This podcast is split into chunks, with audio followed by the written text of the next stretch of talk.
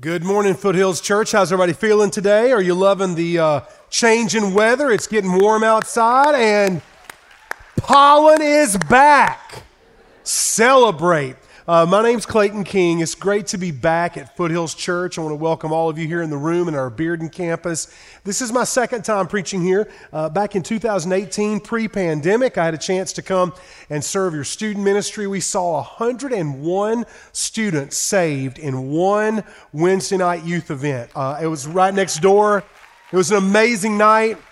And I got a chance to meet Pastor Trent uh, that night. And for the last several years, we've been trying to find a time I could come and preach for you on a Sunday. And I am so excited to come and preach for the next two and a half to three hours. It's going to be an amazing time together. Hey, before we do get like uh, really started today, I want to celebrate something. Uh, I want to celebrate in the first service today, right here in this room alone, we saw 20 people put their faith in Jesus right here today, confessing Christ as Lord. So I'm excited about seeing another great gathering at both of our locations today. I live in the great state of South Carolina. Some of you may have been there before. Maybe you were running from the IRS or you were trying to eat some good barbecue, but I live in a little town called Anderson. I'm an evangelist. This is my 35th year in ministry. I started preaching when I was 14, and I'm also a pastor at a church called New Spring. Uh, today is my wedding anniversary. I'm with you guys on my on my anniversary. Today we celebrate 22 years, 10 months, and four days. Today. I married a Georgia girl. Her name is Sharie. We're partners in ministry. She's an author. She's getting her master's degree right now in, um, in theology. Have two teenage boys. Jacob is 19. He's a college freshman. He has been called to preach, and he's traveling all over the country preaching the gospel now. And every time he preaches, God uses him. Have a 16 year old son named JoJo. He's six foot four. He plays football and basketball, and he runs track, and he has a girlfriend. This is my first experience with a like a I'm not a girl dad, but now I'm a girlfriend dad. And I really like this girl, and if he breaks up with her, I'm to kick him out of the house and let her be a part of our family. Um, it's really great to be able to be with you guys and ladies today. Um, we're going to be in Luke chapter 23. If you have a Bible, you can go ahead and turn to Luke chapter 23. The verses in the scripture uh, and the points will all be up on the screens. But I want to kind of tell you where I'm going today. It's a real honor. Uh, Pastor Trent, thank you for allowing me to be here. Um, I really love your people and just love, I love East Tennessee. I love the mountains. I love Knoxville. Fun fact in the 1900s, I went on three dates with a girl from UT. She was a national champion high diver. We did not work out, but that's okay. I have deep roots with the University of Tennessee. I can remember when Phil Fulmer was winning national championships once, right? Is that, or twice? I can't remember. I'm a Clemson Tiger fan, so I love a different color orange, but UT orange is close enough, and I'm prophesying this is your year. You're going to win the national championship this year. I prophesy in Jesus' name. As long as it's not Alabama, I'll be happy. All right. I said it. Now let's go. You know, uh, as a communicator, I'm, I'm a pastor, I'm also an author. I've written 18 books. I've been doing this for 35 years, and I study communication a lot. I want to be able to connect with an audience when I'm preaching to them. And one of the things that experts and scientists have told us is that there are certain phrases that if you use them as a communicator, you actually uh, connect with people in a deeper way.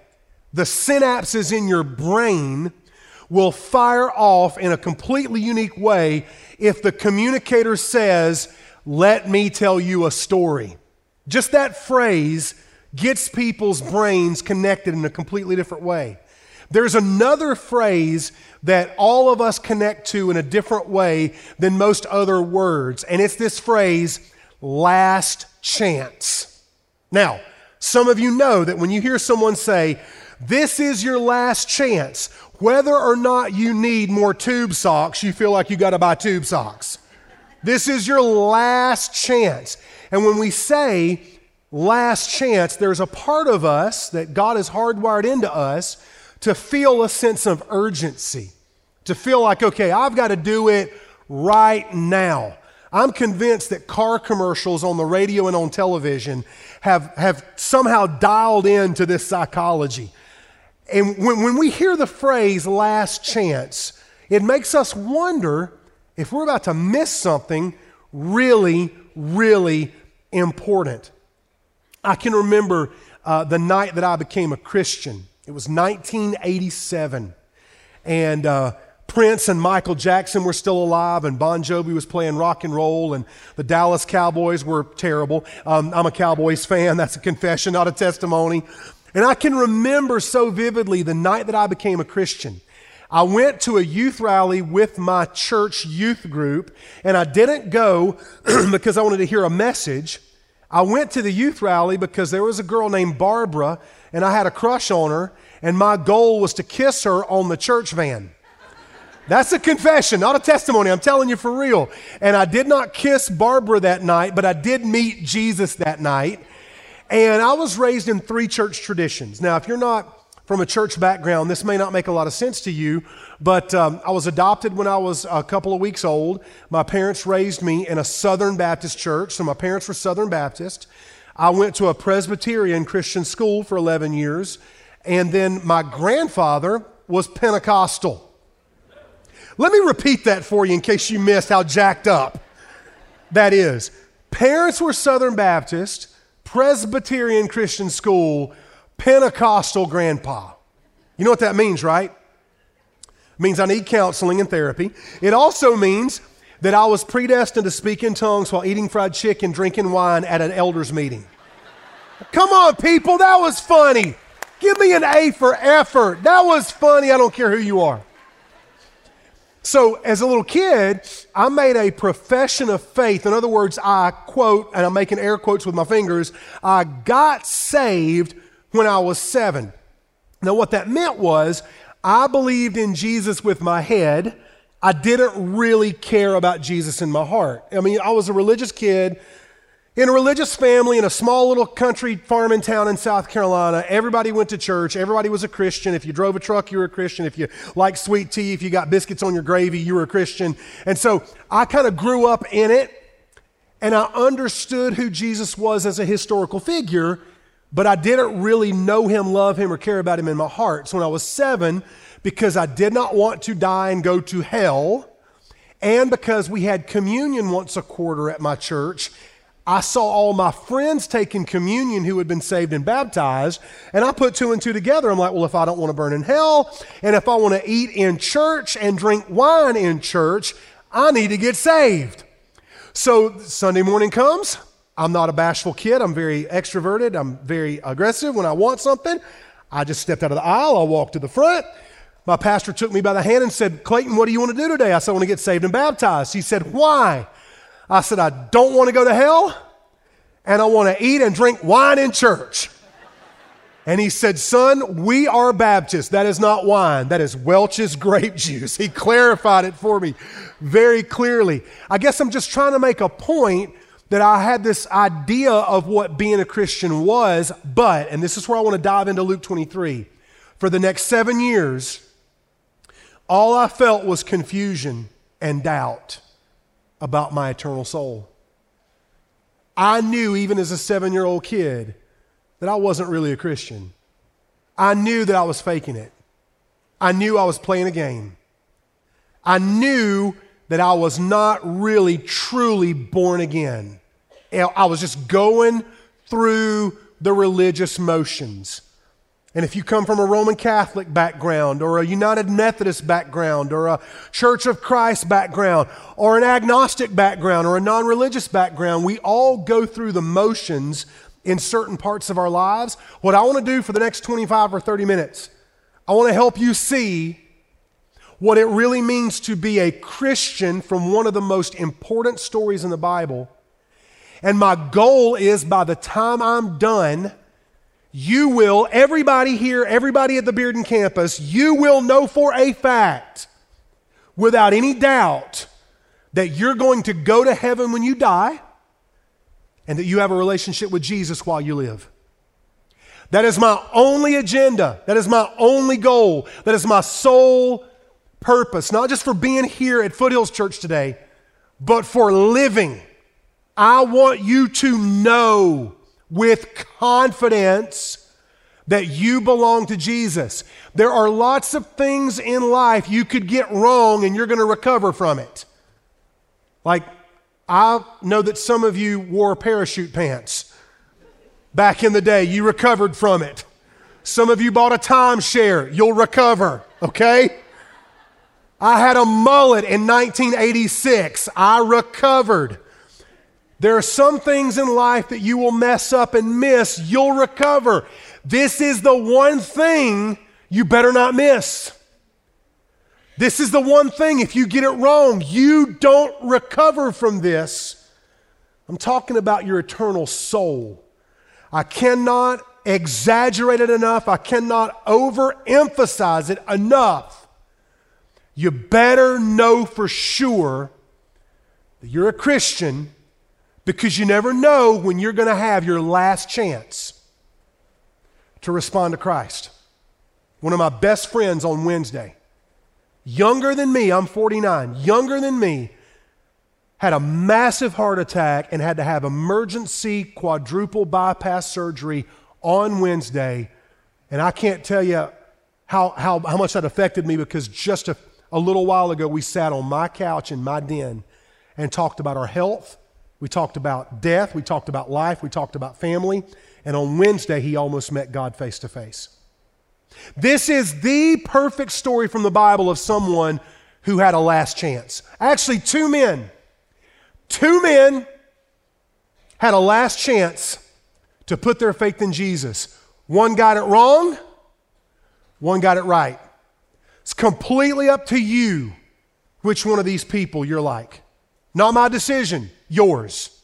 Let me read this to you from Luke 23, uh, beginning in verse 32. This is the story of the crucifixion of Jesus and two men that Luke tells us about who died right beside the Lord. Two others, criminals, were also led away to be executed with Jesus.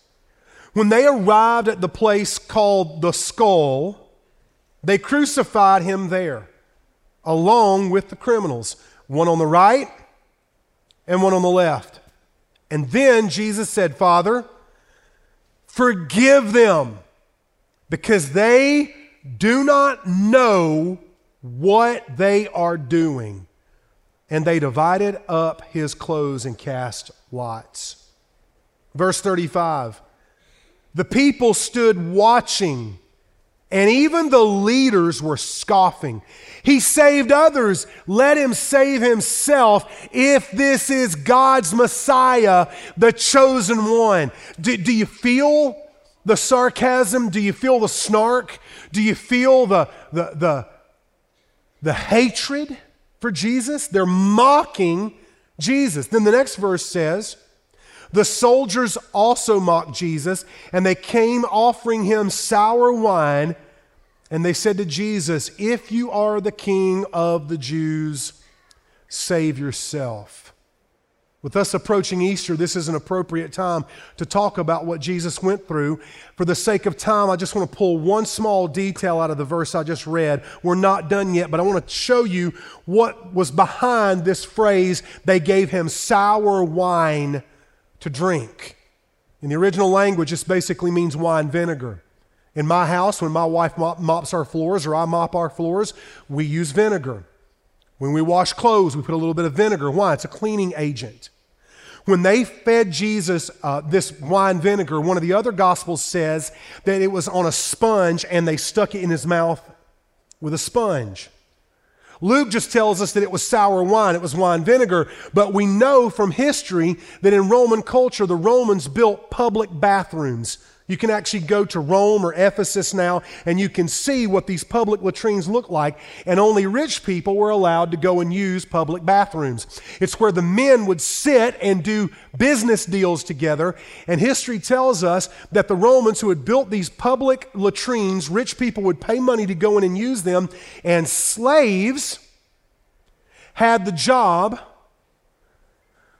of taking a sponge on the end of a stick dipping it in a bucket of vinegar, and then handing it to rich people so they could, I want to be very delicate in how I say this, clean themselves after they use the bathroom. And then after they would clean themselves, they would give the sponge on a stick back to the slave. The slave would stick it in that bucket, rinse it out, and wash it, and then give it to the next rich person that came in. When Jesus is hanging on the cross for your sins and my sin, to take the penalty that we deserve for the sins we had committed away from us and to take it on himself even though he was perfect, I want you to know just one small detail of his crucifixion that when Jesus died for me and you, he died with the taste of our human filth and sin in his mouth. That's how much he cares for you. It's how much he loves me. In spite of my sin, he died for me. In spite of your failures, he took your place. The perfect, sinless Lamb of God led to the slaughter and the only reason he did it was because he loved you and he loved he loved me. And he died with that taste in his mouth. And so while Jesus is hanging there on the cross, Luke tells us in verse 38 an inscription was written above him that says, This is the King of the Jews. Now, here's where the story gets really, really good. Then one of the criminals hanging there began to yell insults at Jesus. Aren't you the Messiah? Save yourself. So we see that one of the criminals, even though he's at the point of death, even though he is at the point of dying and meeting God face to face, his heart is hard, he's cynical, he's sarcastic, he's yelling insults at Jesus, daring him, taunting him to come off the cross and save himself. But the other criminal answered him and rebuked him. Don't you even fear God since you are undergoing the same punishment? We are punished justly because we're getting back what we deserve for the things that we did. But this man, Jesus, he has done nothing wrong. Then he said, Jesus, remember me when you come into your kingdom. And Jesus said to him, Truly I tell you, today you'll be with me in paradise. There is no more important story in the whole Bible than this one. Because at the end of the life of Jesus Christ, we see him stretched in between sinners. Just like Jesus said on the final day of judgment, my Father will come with the holy angels and he will separate the sheep from the goats to the right and to the left. Here is Jesus in between sinners, right where he was his whole entire earthly ministry. Jesus was not offended by people's sin. He didn't think that he would get dirty by, by being near sinful people. He wasn't afraid to touch us in our humanity because he was a human himself. Here is Jesus, arms outstretched to the left and the right, doing all he can. His last mission was his first calling luke 19:10 for the son of man came to seek and save the lost and while his hands and feet are nailed to a recycled, bloody, disgusting Roman cross with nine inch long rusty railroad spikes. His hands are extended in grace and mercy to try to gather two more broken sinners into the kingdom of God, their last chance. The last thing he did. He didn't call down curses on all the people who were killing him. He prayed for his father to forgive them for the sin they unwittingly committed against him. And here are these two men one of them is filled with bitterness, one of them is filled with humility. This is their last chance. I want to focus on the one who was saved. How did he get there? Same way you and I get there. Four simple words lifted straight from the text. First of all, it starts with conviction. Don't miss this word conviction. He was convicted of his guilt. Now, some people have a hard time believing that human beings are born sinners. Those people change their mind when they have children. Am I right? Or am I right? Did you have to teach your kid to hit? Did you have to teach your children to lie? Did you have to teach your children to aggravate the living daylights out of you? No, you did not. Why? Because they're a bunch of little sinners. So were you. So was I. Conviction is what we feel when we know that we are wrong. We've got two kids. Our first one's a rule follower. He's the preacher. His name is Jacob. I love him with all of my heart. When he was a little kid, he would convict me. I used to call him the Holy Spirit. I'd be, thank you, Holy Spirit, because he would always point out to me when I would mess up. I'm a rule breaker. My wife's a rule follower. He inherited that curse from her. He's a rule follower. One morning, I'm driving him to Aldersgate preschool. He was, I don't know, three or four years old and I'm praying for him in the car. he's in the back seat in his booster seat or his car seat. And I prayed, God, just bless Jacob today. Help him have a great day at preschool. I pray all of the friends share toys. I pray that he follows directions. I pray he doesn't argue with his teacher. I pray that he's a good little Christian man of God. And not 10 seconds later, somebody ran, ran a four way stop and almost hit me. And I scream at them through the windshield, You idiot! And from the back seat, my little four year old Holy Spirit goes, Daddy, I thought you were a Christian. he convicted me. the Lord used him to convict me, and I had to repent right there to my son. Son, that's not what a Christian is supposed to do. I am a Christian. I promise you, that was me acting like somebody who's not a Christian. And it gave me an opportunity to talk to him about, about what that means. You know how I know I'm a Christian, guys? Let me tell you how I know I'm a Christian. It's not just that I remember the night that I got saved at that little church in Greer. I do. I remember many things about that night. I don't remember the date. I don't remember what I was wearing. I do remember my, my, my Nike high tops. That's the only thing I remember. I, I don't, I'm, I'm not a Christian because I remember the exact prayer I prayed. I'm not a Christian because I have total recall of all the details. Here's how I know I'm a Christian standing right here today in April of 2022. Because when I sin, God convicts me. That's how I know I belong to Jesus.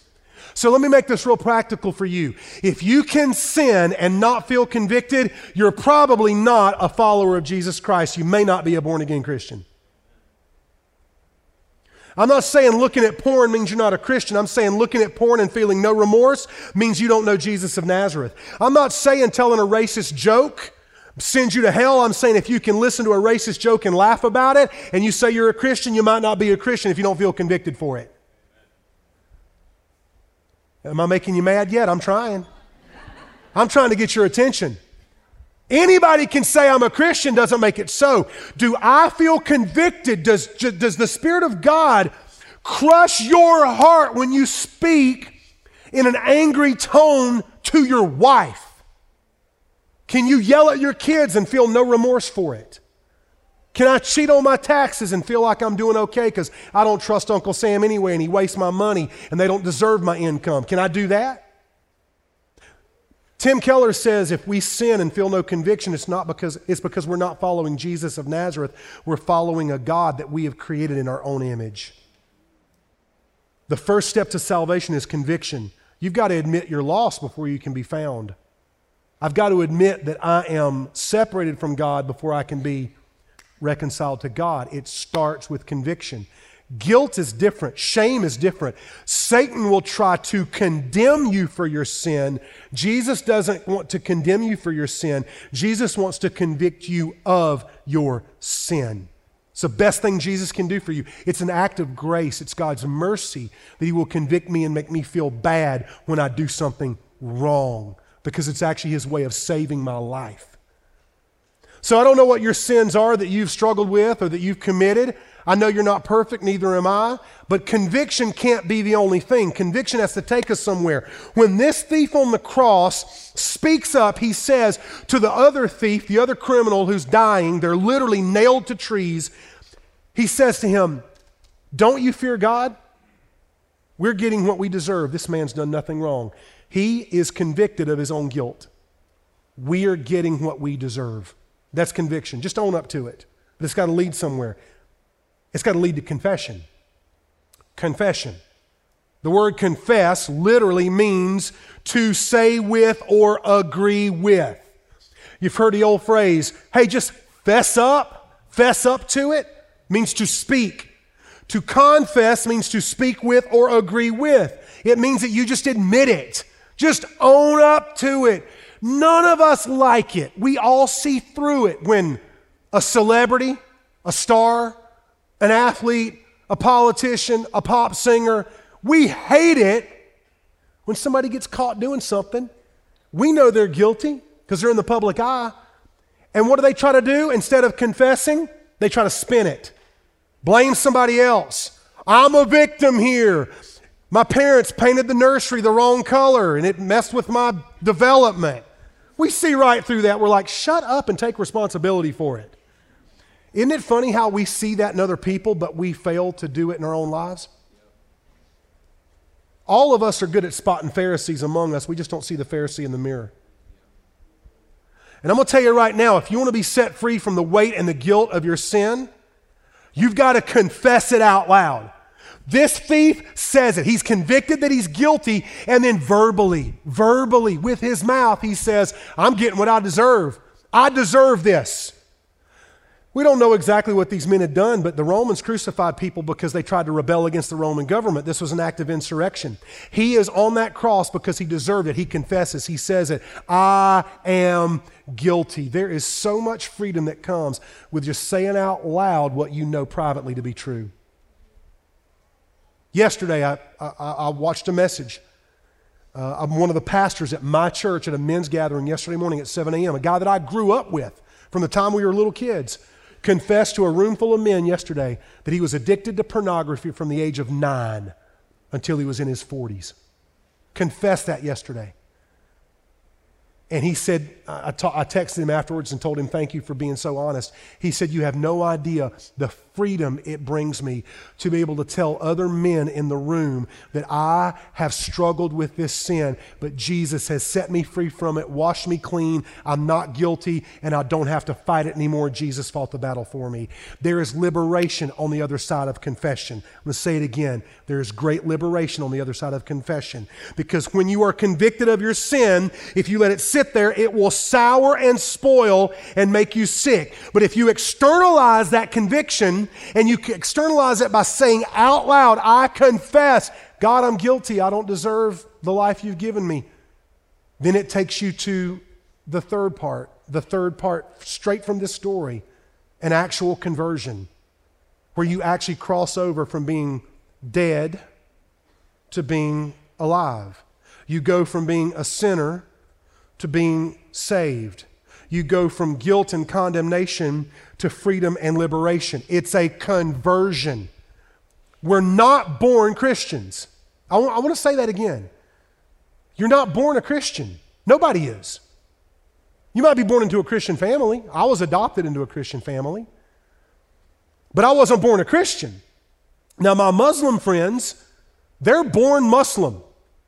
They, they believe that. My Muslim friends from other countries, and even the ones I know here in America, I've been to India seven times. My Hindu friends, if they're born into a Hindu family, they believe that they automatically become a Hindu. Listen, you're not born into Christ, you're reborn into Christ. Jesus said it to Nicodemus in John 3 you have to be born again. That's what we mean by conversion. I've been to 51 or 52 countries now, and every country I used to go to, and I would convert my American money to their currency, usually in the airport. First time I ever went to India, I walk up to the conversion counter. I hand them $100 American cash. They converted it to rupees. They gave me back 4,500 rupees for $100 cash. That was a conversion rate. $1 was at that point in time worth 45 rupees. I give them my money, they give me their currency. That's what conversion is. I give my sin to Jesus, He gives me forgiveness, mercy, grace, life. He gives me the hope of eternity, the promise of security. That's the best deal in the history of the world, by the way. I know some of y'all can remember back in 08 when the economy tanked and Dave Ramsey's telling everybody, now's the time. Buy, buy your property cheap. Get in on it now. And I think a lot of us, when we hear the word last chance, we think, I better get in on this right now. It might be my last chance. If you bought a house in 08 when the economy tanked, that house is worth way more now than it used to be. That's called a conversion rate. You know what we get to do? We get to trade our busted, broke self in for a brand new you, a brand new me because of Jesus. When the thief on the cross, who is speaking in this story, says these words, he converts. This is when he converts Jesus, remember me when you come into your kingdom. In that simple prayer, you can see your future. You can.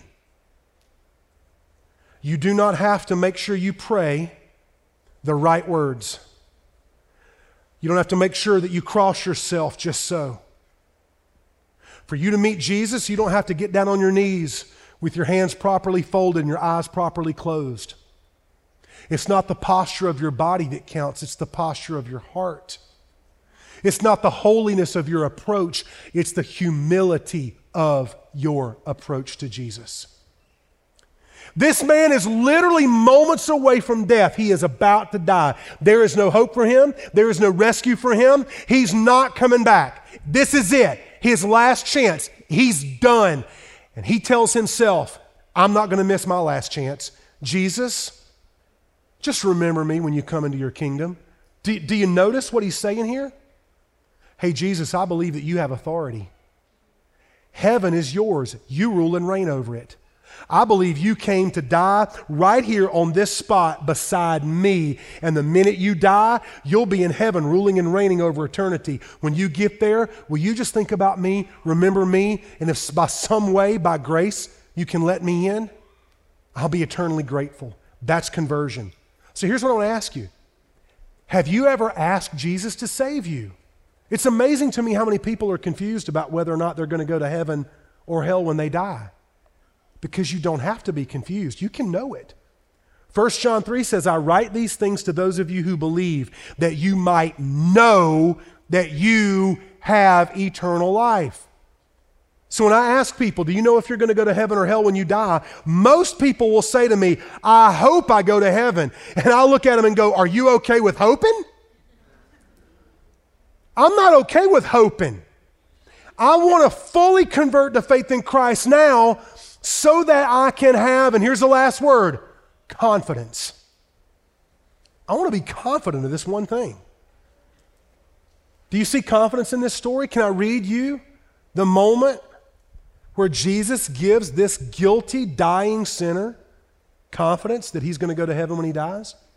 Jesus responds to his simple request by saying, Truly I tell you, you will be with me in paradise. You'll be with me in paradise. Let me translate that for you. I got you. All you have to do is ask. It's not that complicated. Why do people make it so hard? Why do churches and denominations and religions make you jump through all of these hoops and do all of these tricks and dress certain ways and you can't smoke this and you can't drink that and you can't get a tattoo? I'm not saying that behavior doesn't matter. Yes, behavior matters, but it's secondary. Let me tell you what matters most. God is a loving God. I have to trust that. God has offered me salvation through Jesus Christ. I have to receive that. Your salvation cannot be achieved it can only be received. You cannot achieve salvation. You have to receive salvation because it is a free gift. It's a gift that God offers you like a Christmas present or a birthday present, and you just have to say thank you. If the thief had never asked, Jesus was under no obligation to save him. So, how do you know that you're a Christian? Have you asked? And did you mean it? Confidence comes when a person like you feels the conviction of the Holy Spirit while someone like me or Pastor Trent or somebody's preaching, a, a Billy Graham clip on Instagram, a preacher on the radio driving home from your kid's ball game, something touches your heart. You feel convicted for your sin. And then instead of trying to hide it and justify it, you confess and you say, You know what? I, you're right, God. I am a sinner. I'm sorry. I'm not perfect. And then you convert when you say, Jesus, I know that you can save me. You're the only one who can. Will you please come into my life and take control? And if you've done that, and many of you are going to do that right now, Many of you, dozens of you, are about to do it right now. I know because I've been praying for you. We've been praying for you. God has already shown me, many of you, right now, your heart is beating in your chest and you feel it. And it's not me you're feeling. Trust me, I'm not that good. I'm not that powerful. I got nothing to give you but Jesus. What you're feeling right now is the loving, merciful grace of God knocking on your heart. You know what Revelation 3:20 says? Behold, I stand at the door and I knock. And if anyone hears my voice and opens the door, I will come in and fellowship with him. What you're feeling right now is the Spirit of God knocking, let me in. I want to give you good news. If you'll let him in, he won't come in to condemn you, he will come in to save you and set you free. You can have confidence if you'll ask. So I'm going to ask you to close your eyes and open your hearts right now. And I want you to be still before the Lord. I want you to listen for the voice of the Holy Spirit. And I want you to make a decision right now. Will you feel the conviction, confess your sin, convert to faith in Christ, and leave with the confidence that you're a Christian? There are so many things in life that we can get wrong and we'll bounce back from it. This is not one of them. Do not leave today doubting, wondering, hoping that you're a Christian. Nail it down. Invite Jesus in. He loves you. He'll say yes. So if you want to do that right now, right where you sit, this is your decision, but you have to make it. Don't kick this can down the road. Don't delay. Don't procrastinate. Don't put it on the shelf and say, I'll do it later. This might be your last chance. Learn from these two criminals.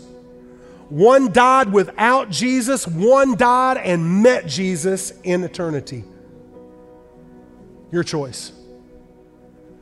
So if you'd like to open your heart to Jesus, pray this to Him right where you sit.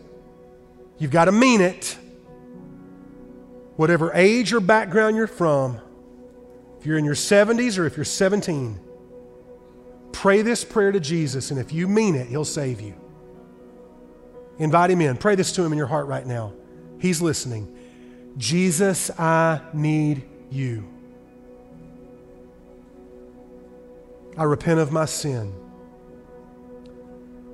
I put my faith in you. I confess you are Lord. And I give you my life. I believe in you, Jesus. I trust you alone. Save me right now, please. And I will follow you. I'm all yours, Jesus.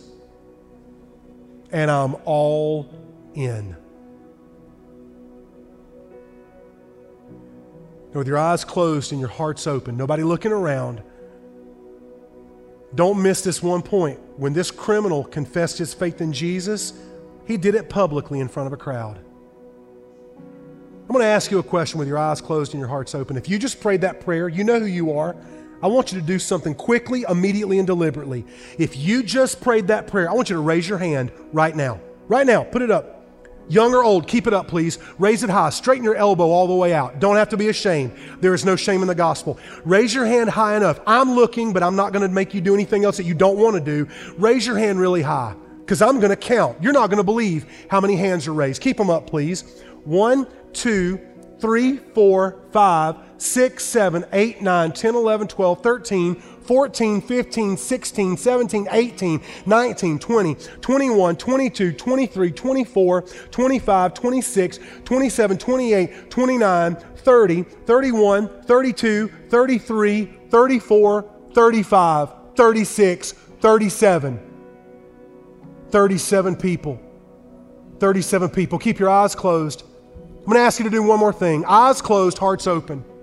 For the 37 of you that just raised your hand, you put your hand up. Can I ask you to stand up right now? Stand up right now. Just stand up, publicly identify yourself with Jesus. Publicly take a stand. Publicly say, I have just prayed to receive Christ. Stay standing. Stay standing. Stay standing. Don't sit down. Stay standing. Stay standing. We are thankful for you. We are proud of you. Praise God. Stand up and don't be ashamed. Don't be embarrassed. As a matter of fact, while we're all clapping, everybody open your eyes and look around at all these people standing up. Look around. Don't sit. Don't sit down. We are celebrating you today because of Jesus.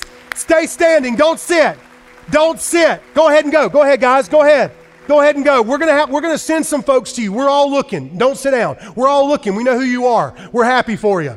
Cat's out of the bag, no surprises. I'm to ask everybody that's standing right now, would you just step out of your aisle? We've got some volunteers coming to lead you. We want to take five minutes to talk to you. Five minutes. Not to give you a tattoo, not to spam your email.